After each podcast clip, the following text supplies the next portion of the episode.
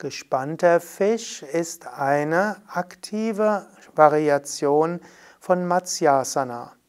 Taisya zeigt, wie es geht. Ausgangsposition ist der Fisch, Matsyasana.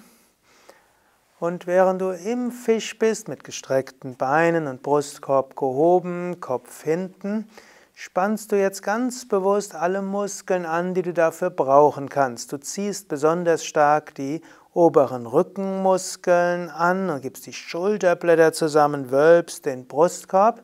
Du kannst auch die Kraft der Arme benutzen, indem du mit den Handrücken gegen das Gesäß drückst. Du kannst auch die Oberschenkelmuskel etwas anspannen und das Gesäß anspannen.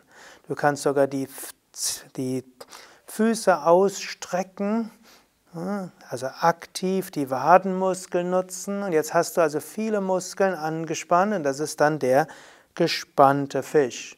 Du hältst den natürlich nur eine gewisse Weile, danach lässt du die Waden entspannt und Gesäß entspannt.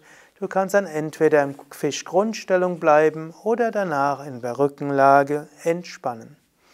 Alle Fischvariationen findest du auf yoga-vidya.de wie in der Yoga Vidya App unter dem Begriff Fisch oder Matsyasana.